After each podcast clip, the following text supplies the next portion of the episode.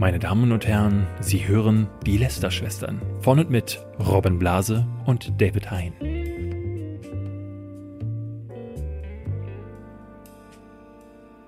Etwas Schreckliches ist passiert. Wir hatten eine Pause. Und zwar eine, die wir nicht angekündigt haben. Zum ersten Mal in fast 2 Jahren Lästerschwestern ist einfach keine Folge online gegangen. Und das hat solche Ausmaße angenommen. Ich habe WhatsApp-Nachrichten bekommen, wo ich angeschrieben wurde. Es gab überall irgendwelche Nachfragen. Und als ich, was war denn das? Anfang der Woche hatte ich jetzt von Spotify. Spotify hat uns nämlich auf ihrem Instagram-Account gefeatured. Das habe ich einfach re-instagrammt. Und dann haben mich Leute angeschrieben, was ist das für ein Scheiß? Die Folge kannte ich doch schon. Willst du uns hier alle an der Nase entlangführen? Also nee, was haben wir da angerichtet? Aber ich hab eine Instagram-Story gesehen von Nina Kutschera, die hat geweint, weil keine Folge kam. Okay, das ist Nina Kutschera. Achso, doch, ja, stimmt, die kenne ich sogar. Ja. Longtime-Fan. Die ist ein Riesenfan. Die hat geweint, weil sie, das ist immer ihre Mama-Zeit, wo sie dann abends Lästerschwestern hören kann. Ja. Und diese Woche haben wir nicht, sie hat wirklich jeden Tag, meinte sie, hat sie refreshed und es kam nicht. Und jetzt ist so dieser Moment, diese Stunde in ihrem anstrengenden Leben als Mutter, wo sie sich, wo sie diesen Zen-Moment haben kann, der ist einfach zerstört worden durch unsere Unbedachtheit. Ich finde gut, dass du Zen-Moment sagst und dann man den dann mit Stories über Concrafter und Montana Black das ist einfach richtig entspannend. Um zu entspannen. Also wir wollen uns an dieser Stelle entschuldigen. Die einfache Erklärung ist, Robins Zeitplan sieht ja sowieso immer ganz schlimm aus und letzte Woche war ich halt auch komplett bis unter den Rand gefüllt und der einzige Tag, an dem wir beide an dem du konntest, war Mittwoch und das war der, wo ich in Hamburg war. Ja, genau. Deswegen Entschuldigung und heute dafür genauso lang wie jede Woche. als kleine Wiedergutmachung. Ja. Wir müssen noch eine Sache wiedergutmachen und zwar haben wir letztes Mal über E-Sport gesprochen und darüber, dass der Deutsche Sportbund E-Sport nicht als Sport anerkannt hat. Und da haben wir gesagt, das ist ja eigentlich nur so eine Anerkennung von irgendwie einer alten Institution, die natürlich schön wäre, aber die, vielleicht muss man sich nicht darauf ausruhen. Dann haben uns aber viele korrigiert und gesagt, das ist tatsächlich wichtig, weil die Art und Weise, wie aktuell diverse Mechanismen funktionieren, legen sehr viel Wert darauf, wie man und wo man anerkannt ist. Unter anderem ein Visa. Also es ist viel schwieriger, ein Visum zu bekommen in einem anderen Land als E-Sportler, wenn das nicht anerkannt ist, weil Sportvisa gibt es, aber für E-Sport halt nicht. Und da gab es schon öfters mal Fälle, dass ganze Teams aus anderen Ländern nicht zu Turnieren erscheinen konnten, weil sie halt nicht reingelassen wurden ins Land. Ein weiterer Punkt sind Fördergelder. Also auch mit offizieller Sportanerkennung quasi kommen auch Fördergelder einher, die andere Sportvereine auch bekommen. Und auch das wäre eine Sache, die diverse Leute im E-Sport natürlich gerne hätten. Und das sind also 2 Dinge, warum es tatsächlich auch wirklich wichtig ist, anerkannt zu werden und nicht nur fürs Prestige. Also können die sich nicht einfach einen richtigen Job suchen oder Podcaster werden, um ihr Geld zu verdienen? Also ernsthaft. Immer so auf auf Almosen von anderen hoffen. Ja, aber danke nochmal für all die uns hingewiesen haben im Reddit-Forum oder auch auf Twitter, weil wir beide da ja in dem E-Sport-Ding nicht drin waren. Übrigens war ich letzte Woche auch relativ viel, ich wollte das mal schon vor ein paar Wochen mal ankündigen, haben wir bisher nie gemacht. Ich war die ganze Woche beim Fantasy-Filmfest auch unterwegs. Es läuft nämlich gerade hier in Berlin und geht jetzt, glaube ich, auch parallel in den anderen Städten los. Ich wollte das mal erwähnen, es ist kein Sponsor von uns, aber weil ich das so gerne mag und gefühlt ich nicht einer der wenigen, also es gibt immer so eine Hardcore-Community, die da hingehen, aber es ist irgendwie immer weniger Leute, denn ich gehe jetzt seit 20 Jahren zum Fantasy-Filmfest jedes Jahr. Seit 20 Jahren? Das gibt es schon lange, ja. So alt bin ich noch nicht mehr. Nee. Ja. Und mittlerweile, ich glaube, das hat immer so diesen Ruf gehabt, dass das so ein Hardcore-Horror-Splatter-Ding gewesen ist, wo dann all die Leute, die in der Gruppe sich vollbluten lassen wollen und sich dann da tot zu lachen, die sind dahin und das ist schon lange nicht mehr. Also jetzt die Tage lief zum Beispiel ein Film, der ging ganz schön an die Nieren, Hotel Mumbai. Da geht es um die Anschläge in Mumbai 2008. Ganz fieser Terroranschlag in Indien und sehr, sehr schön aufgearbeitet. Deswegen nur als Tipp, also wer mal reingucken möchte ins Programm, tut das. Läuft jetzt aktuell auch möglicherweise in euren Städten, also ist nicht nur in Berlin, sondern auch in Hamburg und ich glaube auch in Köln, Frankfurt, München. Viel Spaß. Das sind also ja all die Städte, wo wir auch auf Tour gehen, David. Ja, krass, ich weiß. Da geht es ja auch bald los. Ja. Ich habe mal geguckt, das ist jetzt nicht mal mehr ein Monat, dann startet die Nummer in Berlin. Ja. Das heißt, ne, ihr wisst Bescheid, was ihr zu tun habt, wenn ihr noch dabei sein wollt. Aber da wollen wir jetzt gar nicht mehr drauf ankommen. Wir haben nämlich unser eigenes Filmfest heute. Ach, guck. Ich hab einen Clip vorbereitet. Ich würde sagen, bevor wir euch verraten, was da passiert, hören wir mal rein.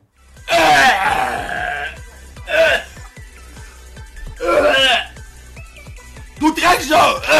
Er hat wirklich einer Scheiße geschickt! Ja, das war TheRealKnossi, ist ein großer Twitch-Streamer aus Deutschland, ein Glücksspiel-Streamer. Das ist ja eine ganz eigene Kategorie. Und dicker Homie von wem auch sonst, Montana Black. Dem größten Glücksspiel-Streamer Deutschlands oder der Welt wahrscheinlich sogar.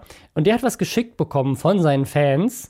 Die ihn offenbar sehr mögen. Nämlich Scheiße. Also jetzt wirklich... Ja. Menschliches oder tierisches Exkrement hat er geschickt bekommen und er packt das halt aus und dann kommt so richtig die Kacke raus. Echt? Vor der Kamera. Ich habe das Video noch nicht geguckt, uns wurde das ja, glaube ich, geschickt auf mehreren Orten und immer versehen mit, not safe for work und ich dachte so, will ich jetzt wirklich sehen, wie ihm da Scheiße entgegenquillt. Ja. Aber ich fand das sehr interessant, dass es gerade ihn trifft, weil der ist gerade so hochgeschossen. Ich weiß nicht, ob du von dem schon mal gehört hattest. Ich kenne den. Ich habe den jetzt schon ein paar Mal gesehen. Der war noch relativ klein, glaube ich, als ich mein Video zu Montana Black gemacht habe wegen dem Thema Glücksspiel.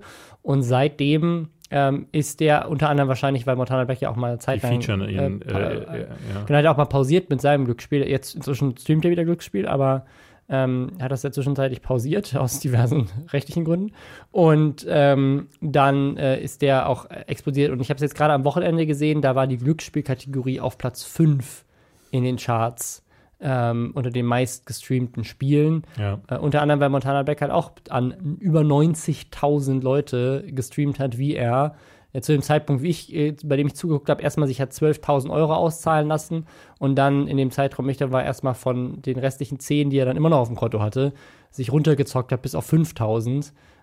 Und auch die ganze Zeit immer wieder so Momente, wo er sagt so, okay, bei 6.000 höre ich auf. Bei 6.000 ist es vorbei, dann steige ich aus, Leute, egal was ihr sagt, ich höre auf. Dann bei 6.000, ach komm, bis 5 mache ich noch. Ich hab's im Gespür. Also richtig so diese... Die Sucht von der Suchtmechanismen auch einfach für 90.000 Leute da raus. Es ist sehr interessant, dass du dir das immer wieder auch gibst. Also Montana und du, das ist eine Liebesgeschichte, das ist eine richtige, die krasser ist als der Titanic. Wir haben letzte Woche, dadurch, dass wir nicht da waren, auch den Montana der Woche letzte Woche verpasst. Lass mich mal ganz kurz noch zu Knossi was sagen. Ich kenne den schon eine ganze Weile, weil der, vielleicht erinnerst du dich noch an Studio 71, an die Pokerstars.de Dinger. Da haben die sich auch immer wieder unterschiedlichste Influencer eingeladen. Unter anderem mich. Ich war da, glaube ich, 3 Mal insgesamt. Du hast Glücksspiel beworben, David. Das war ganz interessant. Da gehe ich jetzt mal ein Video zu. Es ist Poker denn ein Glücksspiel? Also wenn man du kannst. Es ist ein Spiel, aber es wird ja nur dann zum Glücksspiel, wenn du um tatsächliches Geld spielst, oder? Also ist es dieser Glücksspiel? Ich glaube, dass das Problem, das ist ja auch das. Dann ist ja Würfeln auch ein Glücksspiel. Natürlich ist Würfeln ein Glücksspiel, ja. Wenn ich mit meinen Eltern würfle, machen wir Glücksspielen wir. Ja, Kniffel ist die Einsteigsdroge, David. Okay. Ich glaube, das Problem ist tatsächlich, dass auch Poker gegen Nicht-Echtgeld natürlich oft so tatsächlich der Einstieg ist, um dann irgendwann mal mit Echtgeld zu spielen. Das ist ja auch die Kritik, die ganz viele Experten an diesen ganzen Gaming-Mechanismen haben. Jetzt zum Beispiel in 2K20, dem Basketballspiel. NBA 2K20. Also das, von 2020, das NBA 2K, also ein Basketballspiel. Mhm. Da ist mehr Glücksspiel drin als Basketball. Also da gibt es richtig so Slot-Machines, mit denen du dir neue Basketballer erspielen kannst. Es gab so einen Trailer zu einem neuen Modus in dem Spiel, beziehungsweise so neu ist der wohl gar nicht. Also ich hatte nämlich dann, weil ich wieder schön sammle für meine Jahrescharts, aber auch für ein Video, was ich gerade vorbereite. Ja, es kommt mal wieder eins möglicherweise. Ich will nicht so viel versprechen. Und da habe ich mich so ein bisschen reingegraben. Und das, diese ganzen Mechaniken gibt es wohl schon eine ganze Weile, aber so dreist wie dieses Jahr sind sie wohl noch nie gewesen bei NBA 2K20. So sehr, dass, ich weiß nicht, ob du das mitbekommen hast, das wollte ich dir noch schicken, in der Taskleiste unten, wenn du das Spiel am PC öffnest, dann erscheint das Logo von NBA 2K19.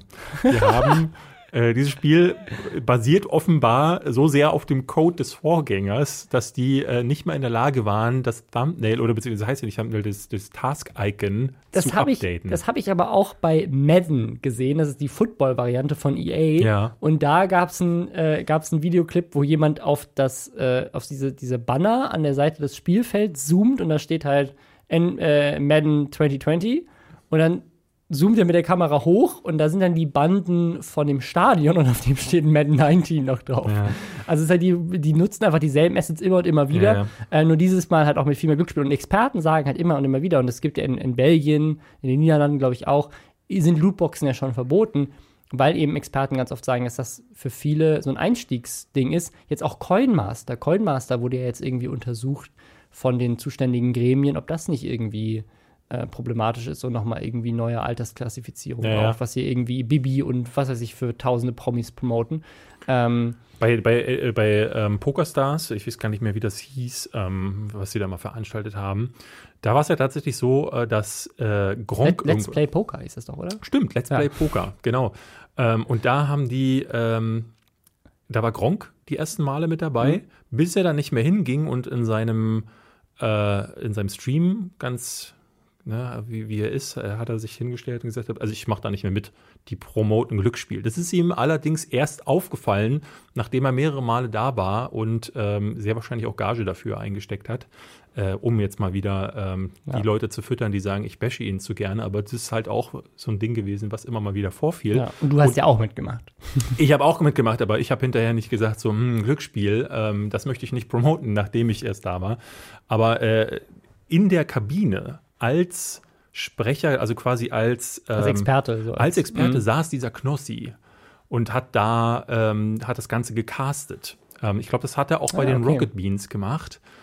Es kann sein, dass er oder war das ein anderer? Nee, ich glaube, Studio 71 hatte sich ich glaube, da bringe ich jetzt gerade was durcheinander. Ich glaube, Studio 71 hatte den Pro-7-Typen, der auch bei Stefan Raab dabei war, und die Rocket Beans, bei denen ich auch schon Poker gespielt habe, die haben den Knossi gehabt. Ja. Genau, und dadurch ist der mir das erste Mal aufgefallen.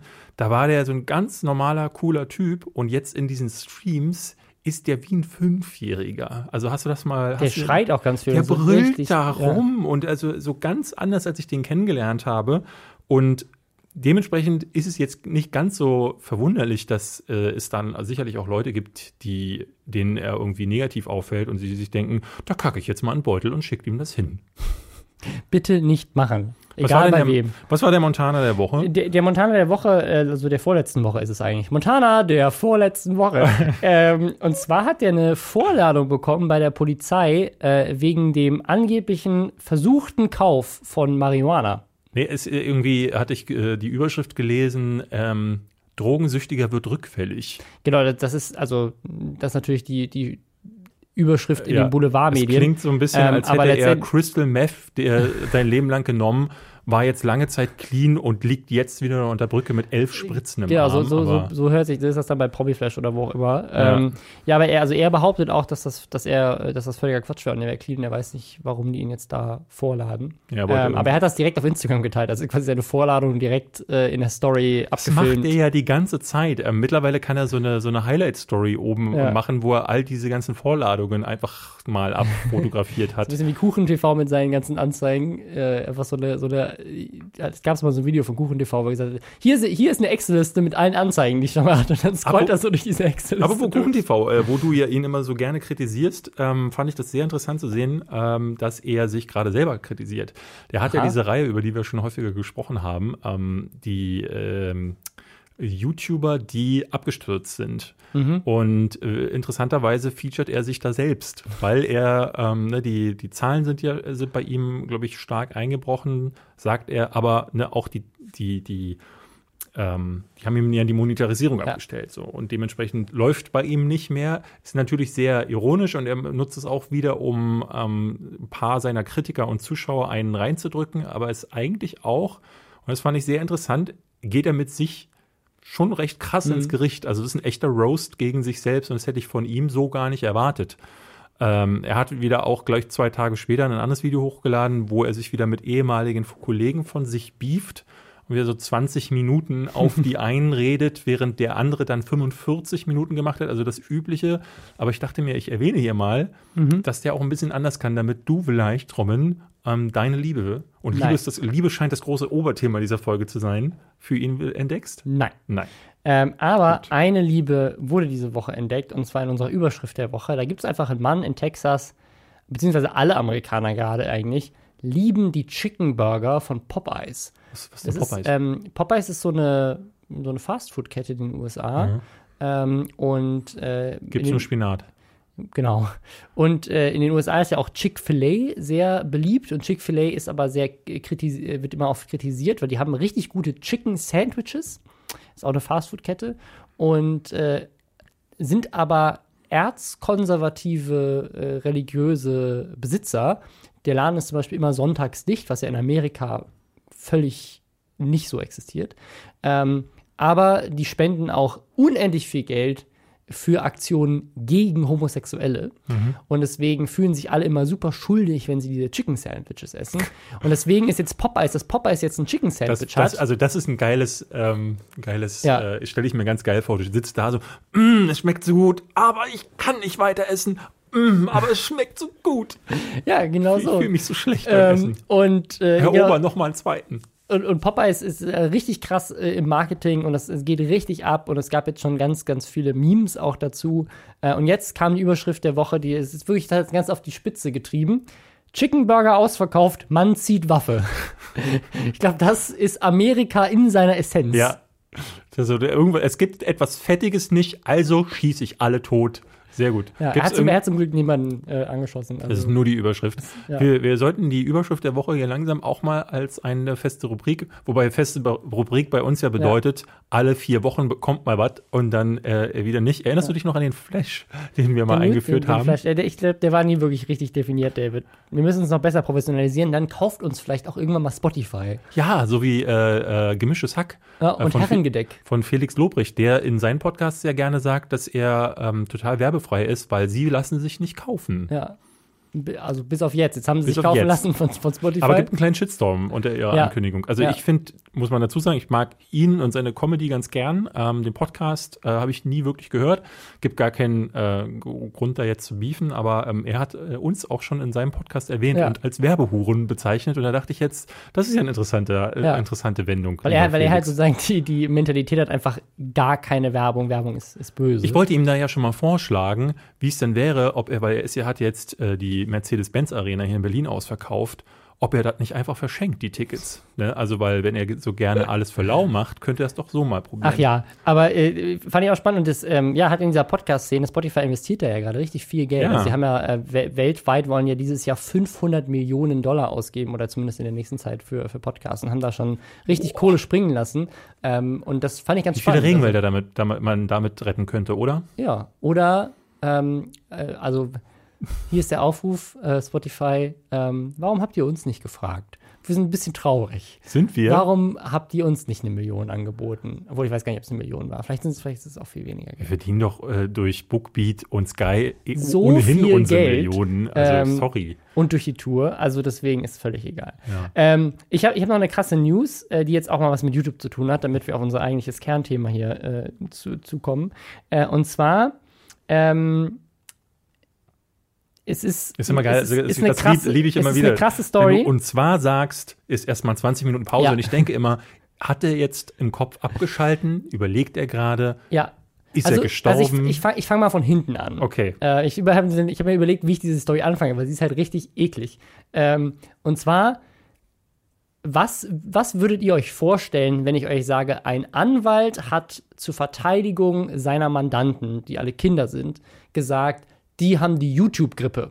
Das war die. Nochmal. Da hast du jetzt sehr konfus. Genau, also Kinder vor Gericht wegen etwas, Kinder vor Gericht. Kinder sind vor Gericht wegen etwas, was sie getan haben. Mhm. Und Teil der Verteidigung von den Taten, für die sie vor Gericht stehen, über die ich jetzt gleich rede, ist die Ausrede, die standen doch nur unter der YouTube-Grippe. Die hatten die YouTube-Grippe. Deswegen sind die nicht verantwortlich für ihre Taten, denn die hatten die YouTube-Grippe. Die YouTube-Grippe? Ja, YouTube-Flu. Und du fragst mich jetzt, was kann das sein? Genau, was haben die wohl gemacht, was diese Ausrede rechtfertigt? Das, was weiß ich, wahrscheinlich sind sie selber YouTuber und haben irgendwas hingerotzt und deswegen... Fast. Ja? Sie haben ihrem Lehrer Urin und Sperma in einem Crepe gefüttert. Also, das ist, genau. Also, pass auf, ich lese euch mal die Geschichte vor. I believe this is a form of YouTube flu, where kids are influenced by dumb pranks they see YouTube celebrities do. It's a game of getting views, clicks and likes. According to a complaint by Detective bla bla bla, haben 4 Jungs den Plan sich überlegt, dass sie Samen, also Sperma, also hier steht Siemen, ich übersetze das gerade hier simultan, in einem Plastiksack mitbringen. Und das also one of the boys brought his semen to school in a plastic bag. During a classroom activity where the students were making crepes, the boy put his semen in a crepe with the intention of giving it to his teacher. The boy then allegedly gave the crepe to the teacher, who ate it. According to the complaint, another one of the boys also brought his semen to school in the bag, but didn't end up using it. A third boy blocked the teacher's view as the two were dripping the semen on the crepe, according to authorities. Das ist einfach eine News. Und die sagte, also früher in der Schule haben wir noch Kekswichsen veranstaltet. Gut, ich war da nie dabei, weil ich das immer nicht. Aber ist das nicht so ein Urban Myth? Das gab's doch nie, oder? Hat das jemals irgendjemand gemacht? Ich glaube nicht. Es gab doch diesen Film, wie hieß denn der? Crazy, war in den Ende der 90er richtig dicke. Weißt du, wer da einer der Hauptdarsteller war? Nee. Der Changeman. Ach, echt? Ja. Ach so, stimmt, die Story kenne ich. Das ist der Kekswichsmeister. Ist einer, ich glaube, ist er der, aber ist auf jeden Fall in der Kekswichs-Szene, glaube ich, mit zu sehen. Ich habe den Film nie gesehen, aber ich habe das tatsächlich mal gelesen. Diese Szene gibt es auf jeden Fall. Man sieht nichts Explizites. Also, wenn ihr sehen wollt, wie der Penis vom Changeman aussieht, dann geht einfach mal bei ihm vorbei. Ich glaube, der ist da relativ offen und zeigt euch den an der Tür. Aber im Film seht ihr das nicht. Das war auch bei uns, also ich glaube, in unserer Klasse gab es das. Ein paar Jungs haben sich das auf jeden Fall, haben sich gerne ihren Schniepi gezeigt. So unter Männern macht man das schon so. Also so wie ich immer wieder gefragt werde. Also ich weiß ja, was für eine Schule du warst. Hast du nie deinen Penis abgemessen? Also es war immer so die Frage, ob ich mal ein Lineal angehalten habe. Und immer wenn ich Nein sage, sagt man, nö, das glaube ich dir nicht. Also wie oft ich diese Aussage höre, auch heute noch, du wirst dich fragen, warum wird er so häufig gefragt, ob er sich ein Geodreieck daran gelegt hat. Ja, es passiert ab und zu.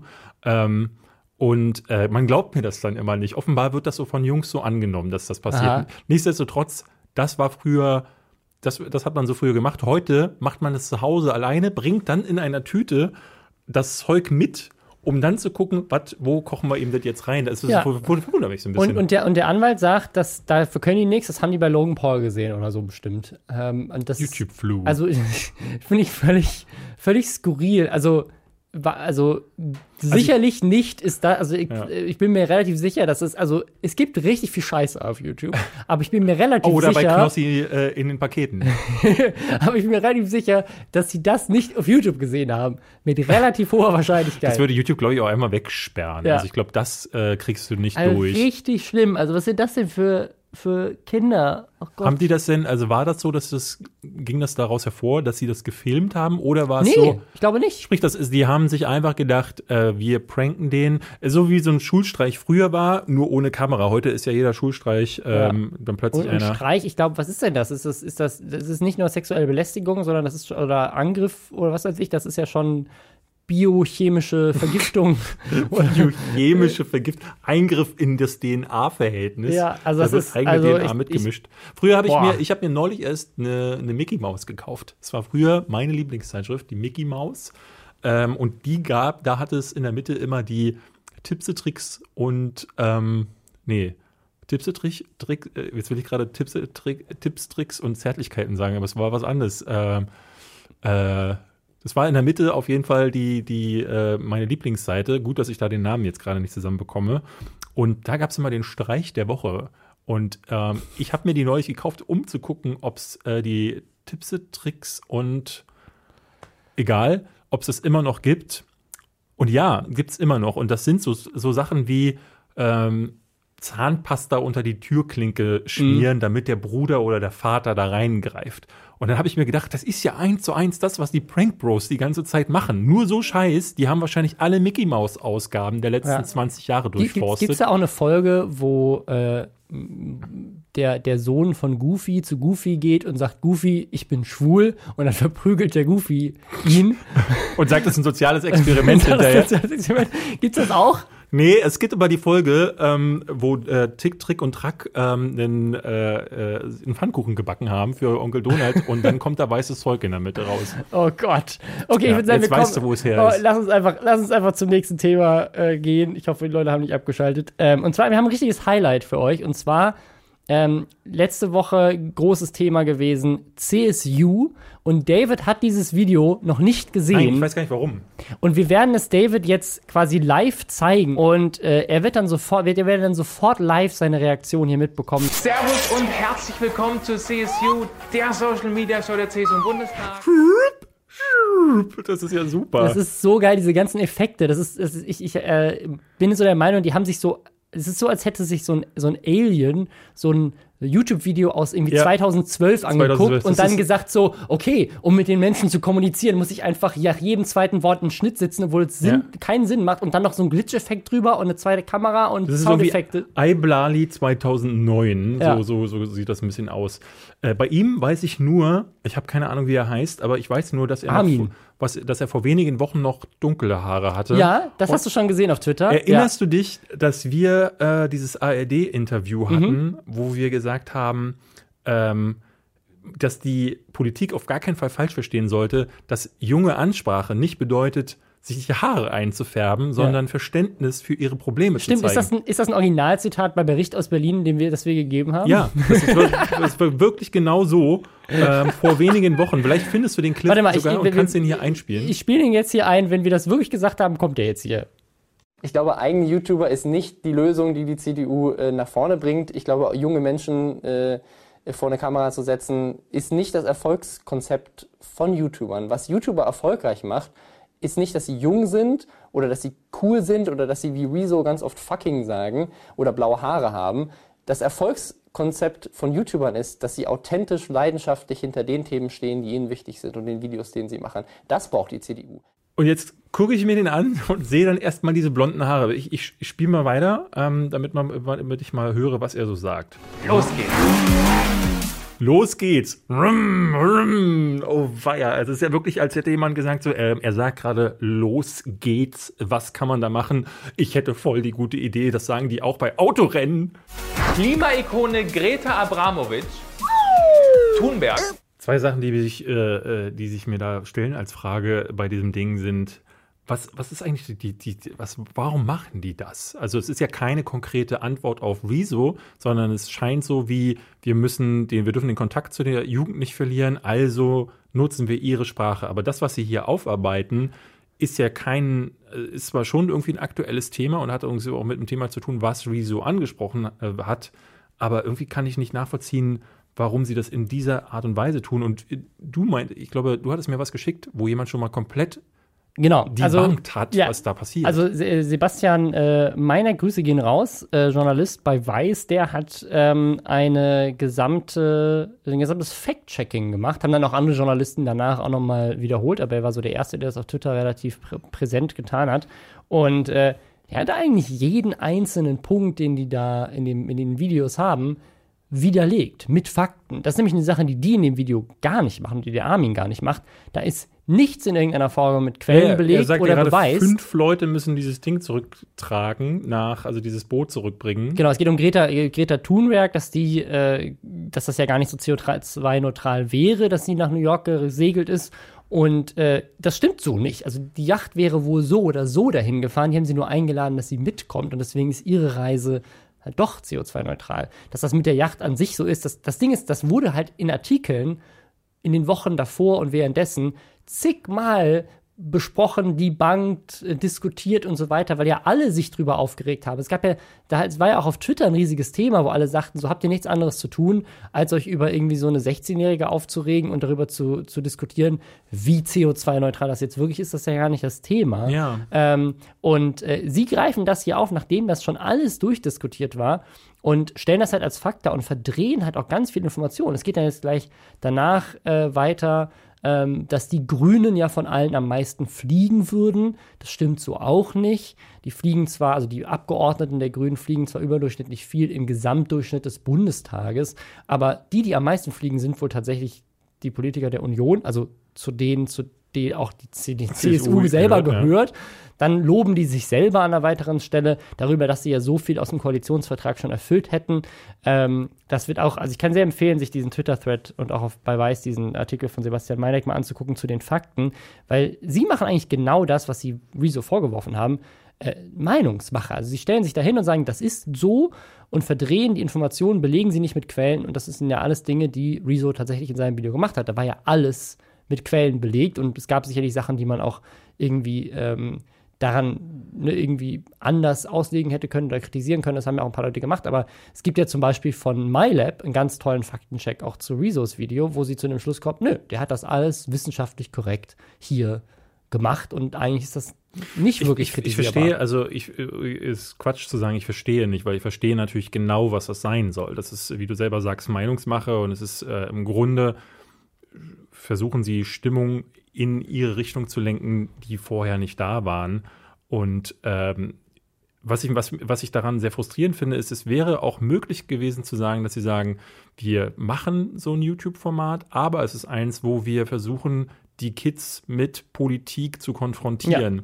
Und das kann ja sein, dass sie Themen wie eben Klimaschutz oder aber auch sowas wie viele Leute, wie oft wird geflogen, wobei ich das affig finde, um das Thema aufzumachen, aber dass sie da sagen, wir bearbeiten das einfach neutral, vielleicht journalistisch sogar aufgearbeitet. Wie gesagt, ich kann natürlich verstehen, dass sie sich in ein gewisses Licht rücken wollen, aber das ganze Ding so. Aber das tun sie auch gar nicht. Also eigentlich bis auf diesen einen Part, wo sie über ihre eigene Politik oder generell die Unionspolitik und den Koalitionsvertrag sprechen, geht es eigentlich die ganze Zeit nur darum, Klimaschutz schlecht zu machen. Also das sind zwei der größten Themen in diesem Video, sind Klimaschutz-Bashen. Das ist sehr, sehr, sehr, sehr abstrus. Man sieht ja hier auch schon, die Nummer hat 193.000 Dislikes. Das finde ich sehr spannend, weil ich habe das heute Morgen recherchiert. Und da waren es 191.000 Dislikes, als ich das hier geschrieben habe. Ja, aber es sind auch schon mittlerweile fast 1 Million Klicks, die das Ding gesammelt hat. Und 4.600 Likes waren es bei mir. 4.600, ja. Okay, die Zahl hat sich nicht verändert exakt seit heute Morgen. Und ich finde es interessant, es hatten viele Leute geschrieben, als ich das noch gar nicht gesehen hatte, hatten mir ganz viele gesagt, dass sie Kommentare löschen würden. Ja, das haben sie am Anfang wohl gemacht. Am Anfang haben sie wohl alle Kommentare gelöscht. Also ich war bei heute.de und haben mich dazu Fragen gestellt und ich habe dann ein Interview gegeben. Und da habe ich gesagt, dass ich das auch irgendwo ein bisschen gefährlich finde. Weil die AfD macht das ja gerade auch. Die haben auch so einen eigenen Newsroom eingerichtet und machen quasi ihre eigene News. Und die CSU macht das de facto mit diesem Format jetzt einmal. Mal gucken, was da noch kommt, auch. Und ich finde das halt sehr gefährlich, wenn eine Regierungspartei, also eine Partei, die ja ein Teil des Bundestags ist, und in dem Fall, sie sagen, es ist die Bundestagsfraktion. Die keine Zeit hatte, auf Kritik online einzugehen, sowohl bei Artikel 13 als auch irgendwie nach Rezo, aber, wenn sie nicht gerade über Twitter gebasht haben, aber so jemanden hinzustellen, das zu filmen und zu bearbeiten, und das ist machbar. Und das ist halt, also eigentlich ist das so ein bisschen Staatsfernsehen. Ja. Ne? Also ich weiß, dass es bei Angela Merkel, glaube ich, mal eine Riesendebatte gab darüber, ob die eine Facebook-Seite haben darf oder ob sie da auch Videos hochladen darf und so weiter, weil halt die Frage war, darf die Regierung Medien machen, weil es eigentlich meines Wissens nach da relativ klare Regeln gibt, weil ja ein gewisser Hitler in Deutschland. Oder Kim Jong-un, da haben sie diese Lautsprecher, die ganze Zeit Dinge durchsagen. Ja gut, aber das passiert ja leider heute immer noch. Aber wusstest du, dass sie an der Grenze zu Südkorea überall Lautsprecher haben, wo sie nordkoreanische Propaganda übertragen? Ich glaube, umgekehrt ist es genauso. Also die Südkoreaner schießen auch irgendwie coole Sachen auf die andere Seite rüber. Ey, bei uns ist voll geil, kommt rüber. Aber also mit Hitler hat das ja in Deutschland eine relativ klare Historie, warum das auf jeden Fall Sinn macht, dass es eine Trennung gibt, unter anderem deswegen gibt es ja den öffentlich-rechtlichen Rundfunk, der unabhängig vom Staat agieren soll. Und deswegen, ich finde es halt sehr bedenklich, wenn jetzt nicht nur die AfD, sondern eben auch eine CSU hingeht. Und ich finde es auch voll okay, wenn Politiker Social-Media-Accounts haben, aber wenn halt eine Partei hingeht und sagt, wir machen jetzt unsere eigenen Nachrichten. Das ist ja letztendlich das, was sie machen. Ja. Sie sagen zwar, wir berichten über Tagespolitik und unsere Arbeit, aber in diesem ersten Video ist es ja quasi so, dass letztendlich ist das sozusagen konservativer Le Floyd oder Herr Newstime oder was weiß ich. Also die setzen sich ja dahin und sagen, hey, heute Greta Thunberg, es kam eine neue Studie raus, hier, die Grünen übrigens fliegen sehr viel. Also die greifen aktuelle Themen auf, die in dem Moment besprochen werden und arbeiten die mit ihrer eigenen Meinung inhaltlich auf. Und das ist ja quasi das News-Format von YouTube. So machen das YouTuber. Und ich finde das sehr bedenklich, wenn da angefangen wird, sozusagen so die eigene Position journalistisch zu behaupten. Also es gibt ja schon Leute, die gerade deswegen YouTuber kritisieren und sagen, die tun so, als wären sie Journalisten, aber arbeiten nicht journalistisch. Aber auf YouTube ist das ja eigentlich sehr oft klar abgegrenzt. Also Floyd sagt ja auch immer, dass das seine eigene Meinung ist. Ja. In diesem Fall sagen sie, nein, wir als CSU reden über Tagespolitik und vermeintlich sind sie da neutral, aber letztendlich ist es Meinungsmache im Internet mit Medien. Das finde ich schwierig. Also was wäre denn, wenn das im Fernsehen laufen würde um 20 Uhr? Auf dem eigenen CSU-Sender oder sowas. Ich glaube, das wäre verboten. Ich gucke jetzt noch mal rein. Liebe Greta, wenn du das nächste Mal in den USA reist, nimm einfach den Flieger. Ist besser fürs Klima. Word up! Word up! Ich verstehe dieses Bashing nicht. Ich verstehe nicht, warum man sich also das haben sie ja auf Twitter schon gemacht, dass sie sich an einzelnen Aussagen festbeißen, dass sie sich an Greta festbeißen und, ne, also es ist so abstrus, dass statt wirklich tatsächlich mit den Themen irgendwie ins Gericht zu gehen, man dann als Reaktion bockig ist. Das ist ein Video, was man von Kuchen TV als Reaction erwartet. Jemand beeft mich an und ich mache ein Video. Ja, aber du hast dafür das und das bei Minute 12 gesagt. Einziger Unterschied ist, dass Kuchen TV dafür nicht mehrere Monate brauchen würde. Ja. Stimmt allerdings. Ich glaube, ich spare mir jetzt den Rest zu gucken. Du hast ja schon viel zu sagen. Kommt noch eine Stelle, wo du sagst, die muss ich gesehen haben? Es ist alles genau so. Also und ich glaube, die Frage, die du eben gestellt hast, das ist die Frage, die ich hier gerne diskutieren würde.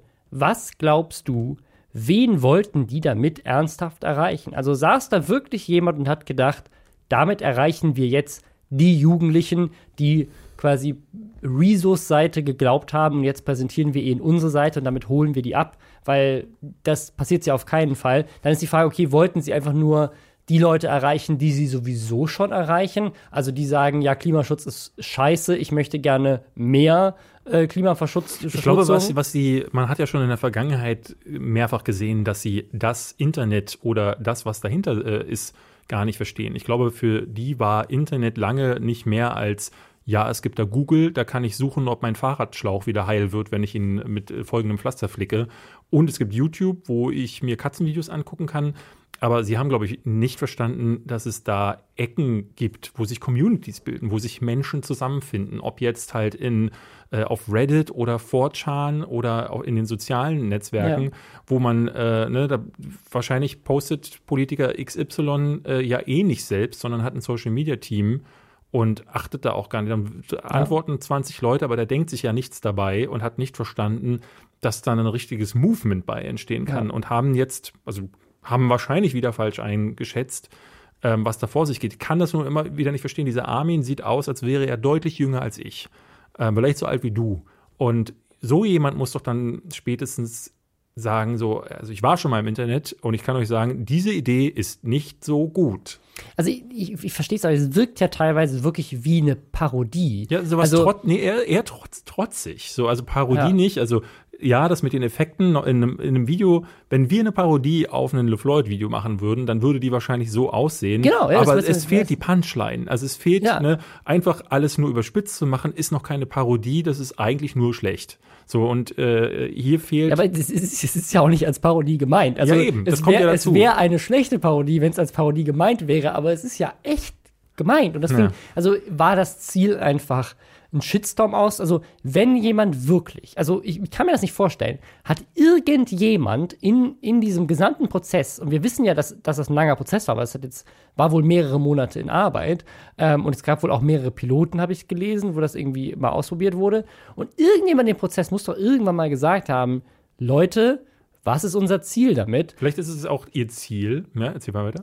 Also vielleicht ist ihr Ziel genau das, was sie jetzt erreicht haben, weil wenn das Ziel irgendetwas anderes war, kann ich mir nicht vorstellen, dass irgendjemand dann, ja. Der nicht, also der unter 70 ist und einmal ein LeFloid-Video gesehen hat von vor ein paar Jahren oder ein Blali-Video und gedacht hat so, das ist YouTube, wir müssen das genau so machen, dann gewinnen wir die jungen Menschen für uns. Also du meinst, dass sie sich mit einem Shitstorm ins Gespräch bringen? Also kann ich mir auch nicht vorstellen. Weil das ist ja so, also, die ja, AfD macht es ja vor, aber die AfD kommt ja gleichzeitig noch mit populistischen Aussagen, die dann die Leute hinter sich versammelt. Aber hier ist ja so, das Programm der CDU, CSU hat ja gar nicht diesen Anstrich, dass man sagen kann, man greift da jetzt die Leute ab, die sich gerne mit einer Fackel durch den Stadtkern bewegen wollen. Aber vielleicht möchte man genau die, gerade auf Facebook waren die Kommentare unter dem Beitrag übrigens viel positiver als auf YouTube, weil ich glaube, das ist so die Zielgruppe. Das ist ja auch ein bisschen so die Hochburg der Leute. Genau, das ist so diese Zielgruppe der Leuten, die sagen so, diese jungen Leute mit ihrem Klimaschutz, CSU. Diese Greta Thunberg, die soll mal richtigen Job sich besorgen. Genau, diese Fridays for Future, die soll mal zur Schule gehen. Und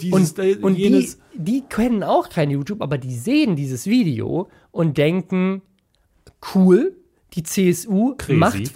macht was für die jungen Leute. Das finde ich schon mal richtig hip. Und da sagen die auch ein paar kluge Sachen über die Grünen und über Greta Thunberg. Finde ich gut, finde ich wichtig. Das ist, also ich glaube, die Zielgruppe des Videos ist gar nicht die Zielgruppe des Videos. Ich glaube, die Zielgruppe sind die Leute, die keine Ahnung vom Internet haben, das Video sehen und denken, gut, dass die CSU an den jungen Menschen dran ist, und das sagt aber in dem Moment jemand, der halt 60 ist und wo die CSU Angst hat, dass sie den an die AfD verlieren. Und dann sehen sie jetzt so ein Video und denken sich, ach cool, die CSU ist ja doch immer noch ganz trendy, die wähle ich beim nächsten Mal wieder in Bayern. Weil was anderes kann ich mir nicht vorstellen, das ist so skurril. Ich habe keine Ahnung. Also eine zweite Folge ist ja jetzt noch nicht gekommen. Ich vermute, wir können darauf Wir können uns nicht darauf verlassen, dass das im wöchentlichen Rhythmus kommt oder so wie jeden Mittwoch bist du dabei. Oder aber ich glaube, so wie Robert Hofmann das macht, sei auch du dabei, morgen 2:30. Das sagt aber schon lange nicht mehr. Sorry, Robert, ich weiß nicht dazu. Aber ich glaube, dass diese richtigen Social-Media-Skills der CSU sieht man an dem Titel des Videos. Das ist so das 1x1 der YouTube-Uploads. Wie nennt man ein YouTube-Video? David, welchen Titel hättest du diesem Video gegeben? Antwort auf Rezo oder irgendwie sowas. Also, oder Greta Thunberg, Klimasünderin, Fragezeichen. Also irgendwas. Greta Thunberg exposed, irgendwie sowas. Ja, irgendwie so News. Das Video heißt Neu-Ausrufezeichen. Hashtag CSU Episode 1, das ja eigentlich der Formattitel ist. Also der eigentliche Titel des Videos ist einfach nur neu Ausrufezeichen. Sehr gut. Katja Kasewitsch wollte auch diese Woche was Neues hochladen, also letzte Woche. Und zwar ihr Musikvideo, sie bringt ja jetzt ein Album raus. Deswegen ganz kurz, weil jetzt ganz viele wahrscheinlich sagen, die haben jetzt nur Themen aus der letzten Woche. Diese Woche ist nichts passiert. Also es ist so, als hätten wir diese Woche ausfallen lassen können. Ja, aber weißt du warum? Das ganze Internet stand still, weil wir keine Folge rausgebracht haben. Und die haben gewartet, die haben gedacht, aufholen. Gibt's die Lästerschwestern nicht mehr? Montana Black gleich so, ich muss aufhören, Gesetze zu brechen und warten, bis die Lästerschwestern zurückkommen. Ja, genau. Katja Kasewitsch wollte Sugar Daddy rausbringen. Das ist der zweite Song jetzt von ihrem neuen Album. Übrigens ein Album von Warner Music. Ja. Das hat mich, es gibt ja schon immer mal so ein paar große Labels. Ich glaube, Shirin David ist bei Universal, die halt eben mit YouTubern zusammenarbeiten. Ich glaube, wie hießen sie, Dead Adam, aber auch Ape Crime und so, hatten alle so Label-Deals bekommen. Und Katja Kasewitsch ist bei Warner, einem der altgedientesten und vielleicht auch wahrscheinlich also konservativsten Labels. Und das weiß ich gar nicht, ist man in der Musikbranche konservativ? Aber ja, ich würde mal sagen, so die Großen müssen irgendwie konservativ sein, sonst würden sie sich nicht so lange halten, denke ich mir immer. Aber das kann. Die sind so riesig und haben so viele Unterlabels und so weiter. Also, aber ich weiß es nicht, ich kenne mich auch in der Musikbranche jetzt nicht gut aus. Da müssten wir mal die Leute fragen, die wir kennen hier. Grüße gehen raus an Future. Aber was ich spannend fand, ist, sie hat dieses Video groß angeteasert, erstmal mit einem Video, wo sie auf Instagram gepostet hat, dass sie 1 Million Euro in Cash von ihrem Sugar Daddy bekommen hat.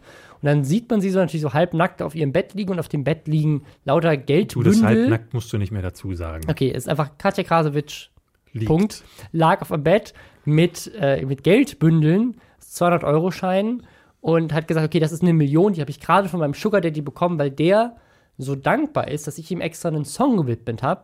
Und deswegen hat er mir das Geld vorbeigebracht. Das sind einfach so 1 Million in Cash. Und sie würde die aber jetzt nicht annehmen. Und weil sie ist eine starke Frau und sie macht das schon lange und möchte ihr eigenes Geld verdienen.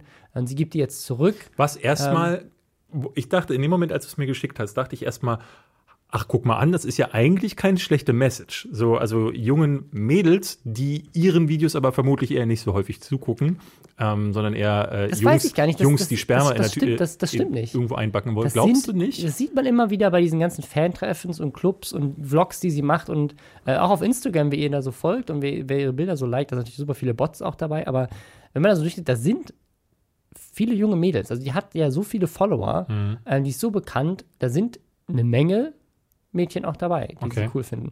Aber also ich bin. Aber denen quasi zu sagen, ey, ihr braucht, also ne, ihr braucht keinen Sugar Daddy. Ihr seid nicht jemand, weil euch jemand Geld in die Tasche steckt und ihr könnt es auch alleine zu was bringen, ist erstmal nicht schlecht. Ich bin aber relativ sicher, dass das nicht Kalkül echt war, sondern das ist nur Marketing. Also sie sagt sogar in dem Video so, Hater werden wissen, dass das echtes Geld ist, weil da ist noch so ein Band drum und dann weiß man, dass das ein echtes Geldbündel ist. Also hört sich für mich sehr nach einer Marketingaktion an, die ja auch irgendwie Sinn macht. Und dann wurde das Video aber nicht hochgeladen, weil ihr YouTube-Kanal genau an dem Tag des Uploads einen Strike bekommen hat. Und dann wurde der Kanal also das muss schon der zweite Strike gewesen sein, glaube ich, wurde der Kanal für 2 Wochen von Uploads gesperrt. Strike aber für so einen Community-Strike? So ja, für Verstoß gegen Community-Inhalte.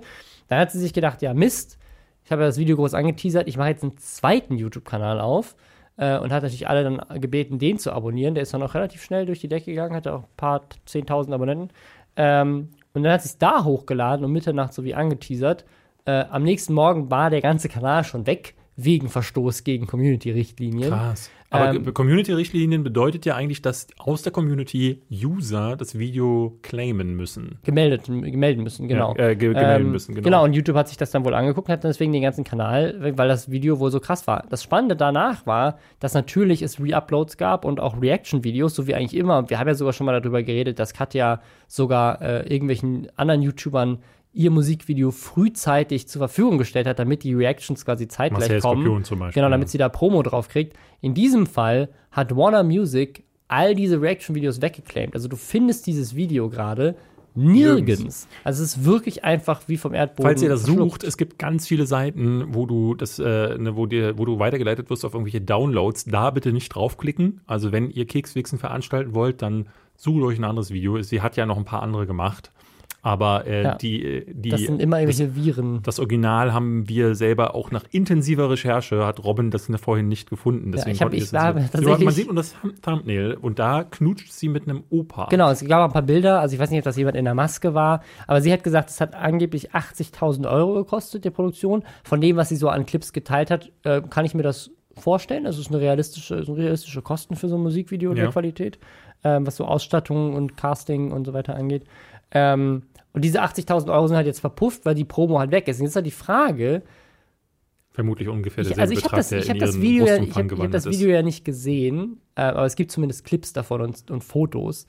Deswegen kann ich mir das nicht vorstellen. Aber es wirkt ein bisschen auch so, auch weil Warner dann diese ganzen Reactions geclaimt hat, aber es scheint die ja zu geben, also es scheint auch dieses Video gegeben zu haben, aber ob das nicht auch so ein bisschen Marketing ist, dieses Video jetzt so ganz mysteriös künstlich zu machen, dass halt alle danach suchen und wenn du danach suchst, findest du aber nur den Download-Link zum eigentlichen Song und zum Kaufen. Das glaube ich nicht. Also ich glaube, dass der Strike echt ist und dass der Kanal weggestrikt wird, auch echt ist, aber ich kann mir vorstellen, dass sie das jetzt natürlich auch so ein bisschen nutzen, weil jetzt reden wir auch drüber, also sie kann eigentlich nicht verlieren. Das ist, vielleicht ist es auch nicht, es ist, glaube ich, unabsichtlich. Wir reden alle 2 Wochen über Katja Kasewitsch. Also es ist jetzt nicht so, dass sie irgendeinen Promo-Stunt machen muss, damit wir über sie reden. Das stimmt. Aber das Beste an dieser ganzen Sache ist ihre Reaction darauf, dass sie schon wieder gesperrt wurde. Denn sie sagt in ihrem Instagram-Statement dazu, ich bin einfach so. Ich bin halt immer nackt. Ich kann einfach nicht ich sein. Ich werde immer gemobbt dafür, dass ich so bin, wie ich bin, mir werden Steine in den Weg gelegt und YouTube hat dafür gesorgt, dass jetzt alles weg ist. Schön, damit ich es nicht schaffe. Also sie stellt das so dar, als wären quasi diese Guidelines gegen pornografische Inhalte auf YouTube irgendetwas, was sozusagen diskriminierend wäre, weil sie ist halt einfach pornografisch und das verwundert. Es wäre so super, wenn irgendwie Charles Manson hinterher, nachdem er gefangen wurde, gesagt hätte, ich bin nun mal Serienmörder und alle legen mir immer nur Steine in den Weg. Ich bin halt einfach so. Also, da wird man doch wohl mal jemanden die Kehle aufschneiden dürfen. Ja, also ich würde jetzt nicht sagen, dass die Inhalte, die Katja macht, ansatzweise so schlimm sind, aber es ist schon so ein bisschen naja. Es ist schon so ein bisschen lustig, also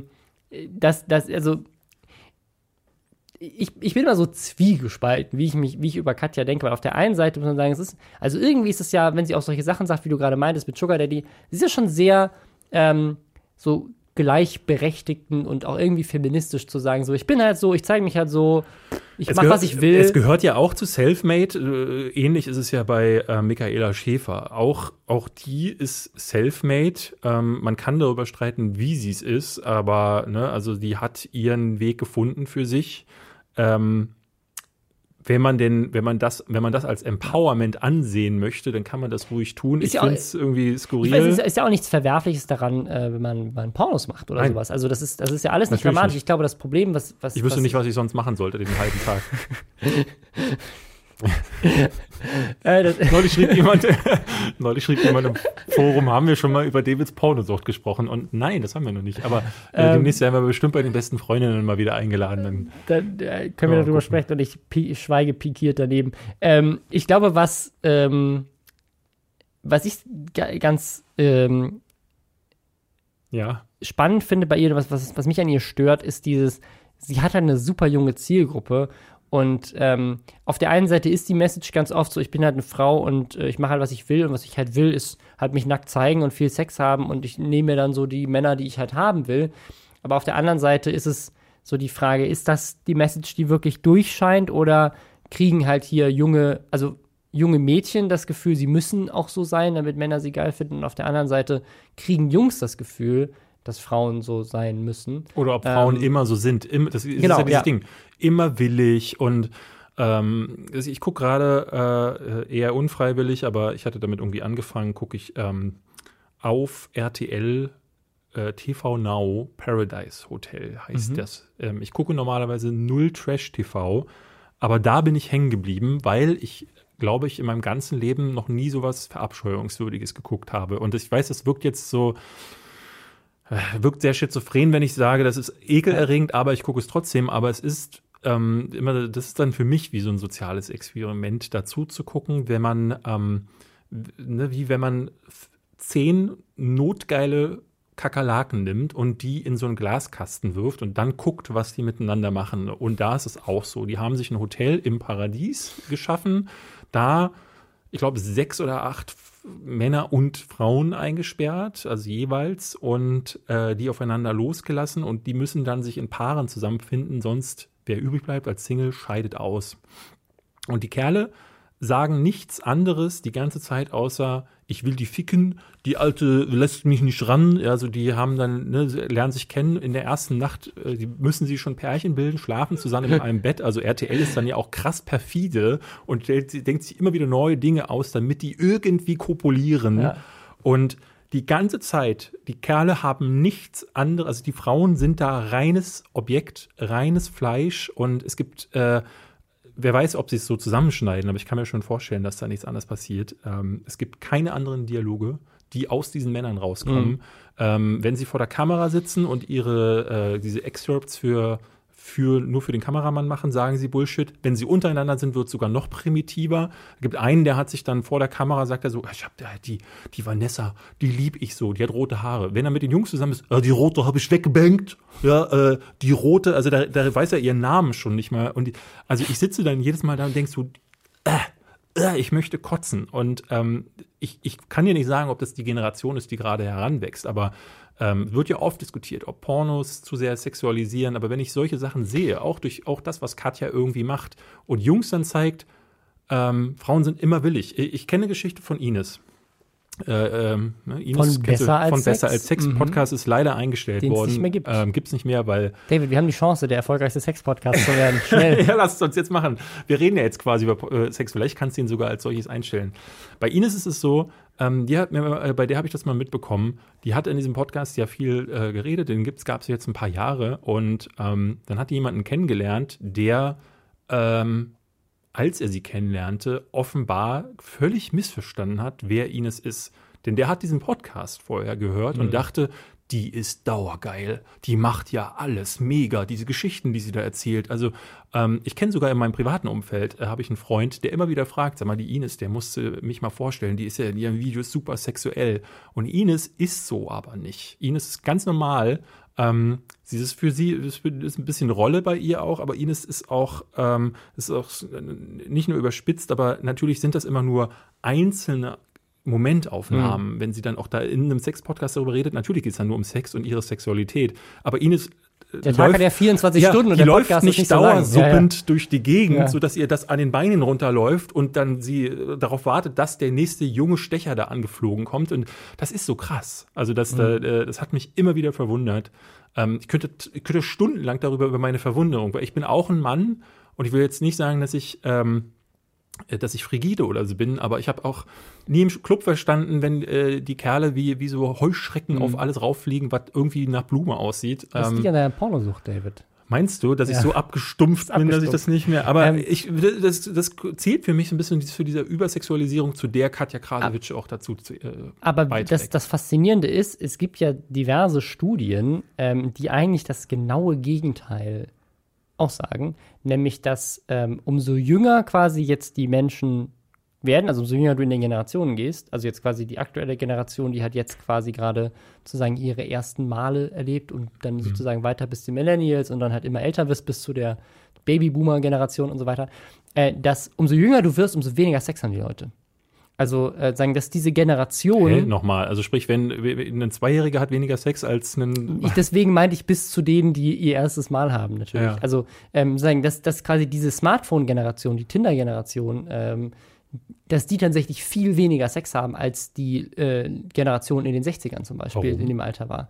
Da gibt es tatsächlich die Verfügbarkeit von Pornos, die Verfügbarkeit von Smartphones. Generell Leute sind weniger gelangweilt.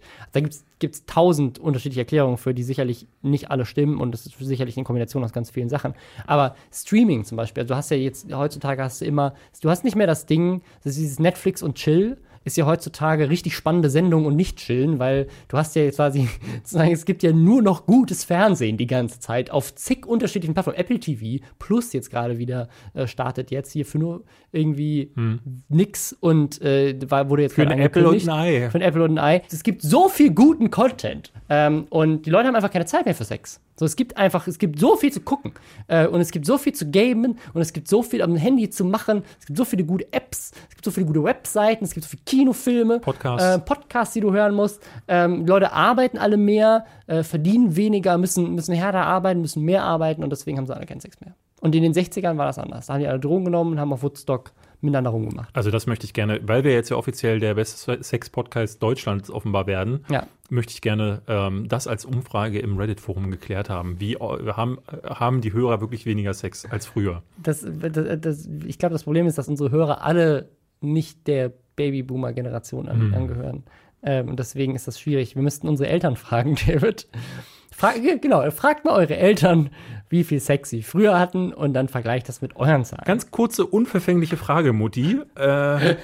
Wie viel Sex hattest du in meinem Alter? Boom. Ich mache eine Umfrage. Übrigens. Welche Überleitung? Ich habe keine Ahnung. Shirin David hat Eis verkauft auf dem Schulhof und wurde von der Polizei angehalten, weil sie wieder mal Massenhysterie ausgelöst hat mit ihrem Eiswagen. Also die sind irgendwie für Promo rumgefahren mit einem Eiswagen an Schulen in Berlin. Und der Gag ist Eis, ICE geschrieben. Wie Super Size. Super Size ist der Gag. Super Size und dann also quasi Supers Eis. Ach, ich dachte, es kommt von, weil man nennt ja Edelsteine, also Bling Bling, nennt man ja auch Eis. Also da ist man iced out als Rapper. Vielleicht auch. Ich weiß es nicht. Es sind sicherlich viele, viele unterschiedliche Referenzen. Ich komme mir hier vor wie so ein CSU-Politiker, der gerade überlegt, was hat der Rezo gemeint, als er krass geil gesagt hat. Also ich glaube, für ihre Musik auch oder irgendwas. Also auf jeden Fall ist das krass eskaliert und alle Kinder sind da hingerannt und haben sich geschubst und gedrängt. Sie hat es wohl vorher angekündigt in der Instagram-Story. Genau. Und dann kam die Polizei und meinte so, hey, das geht so nicht. Und dann haben sie durften dann weitermachen.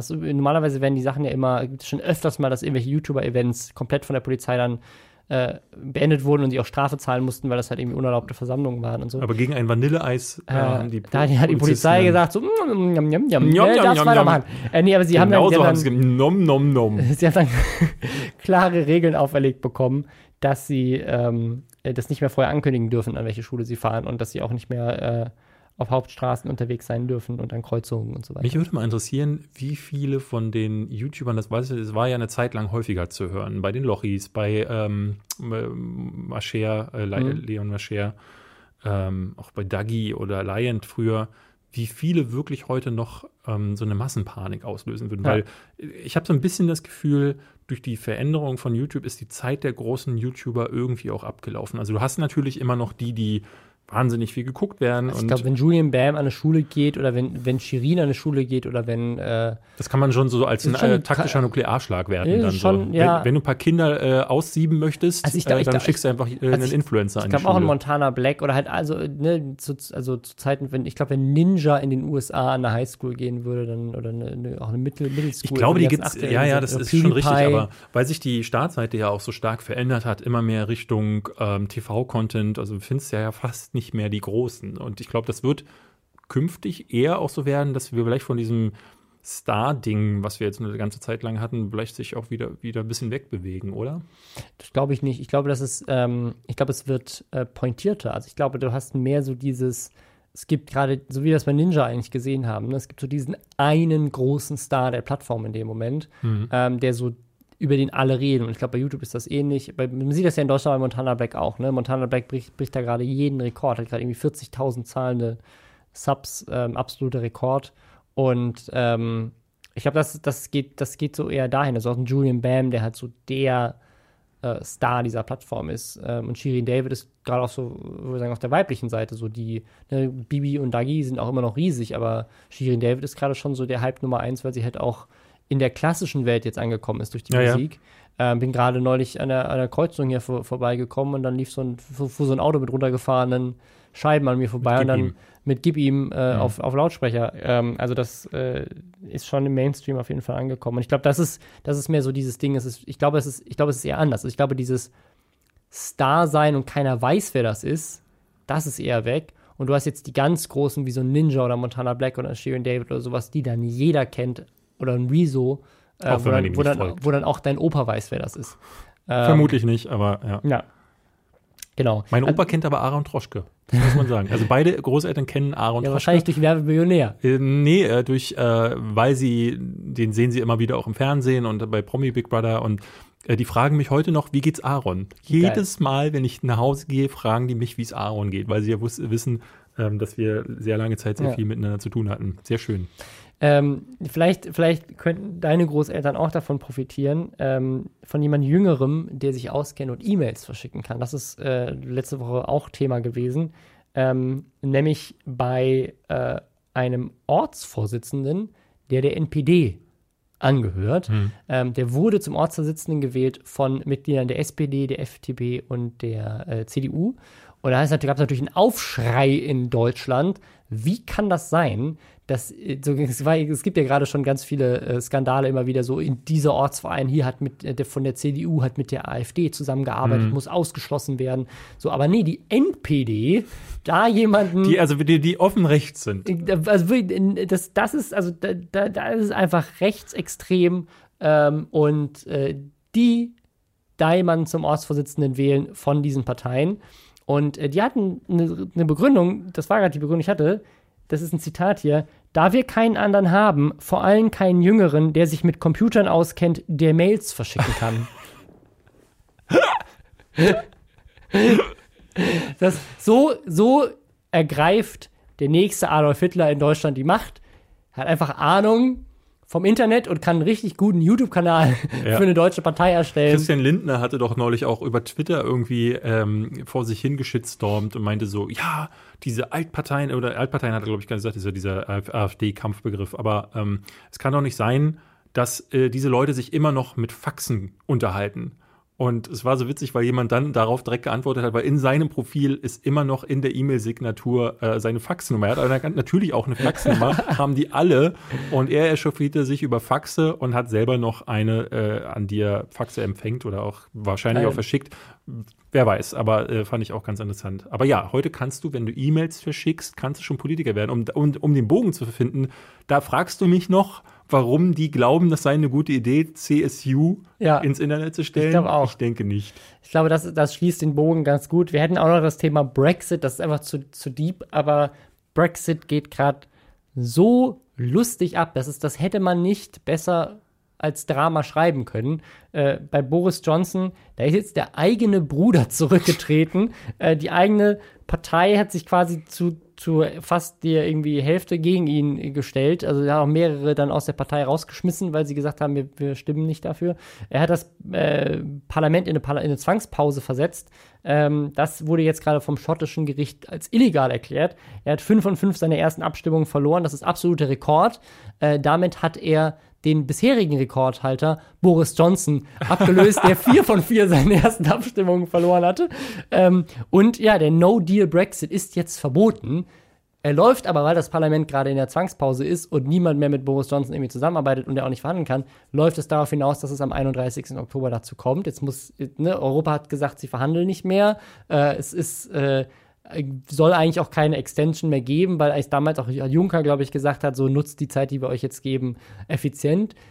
Das ist auf jeden Fall nicht passiert. Also das ist wirklich, also ich weiß nicht, was mit der Welt passiert ist in den letzten Jahren, aber sowas wie Donald Trump oder jetzt dieses Drama um Brexit, es ist wirklich so, man hätte keine skurrileren Politkrimi schreiben können, und das hätte niemand geglaubt. Das ist so faszinierend. Naja. Ich würde sagen, beenden wir es hiermit. Damit beenden wir das. Nächste Woche gibt es sehr wahrscheinlich auch wieder eine neue Folge. Das ist gut. Ah. Bis dann. Tschüss. Leute beschweren sich, dass wir kein Outro haben. Weil wir aber der community-freundlichste Podcast aller Zeiten sind, ist dies ein offizielles Outro.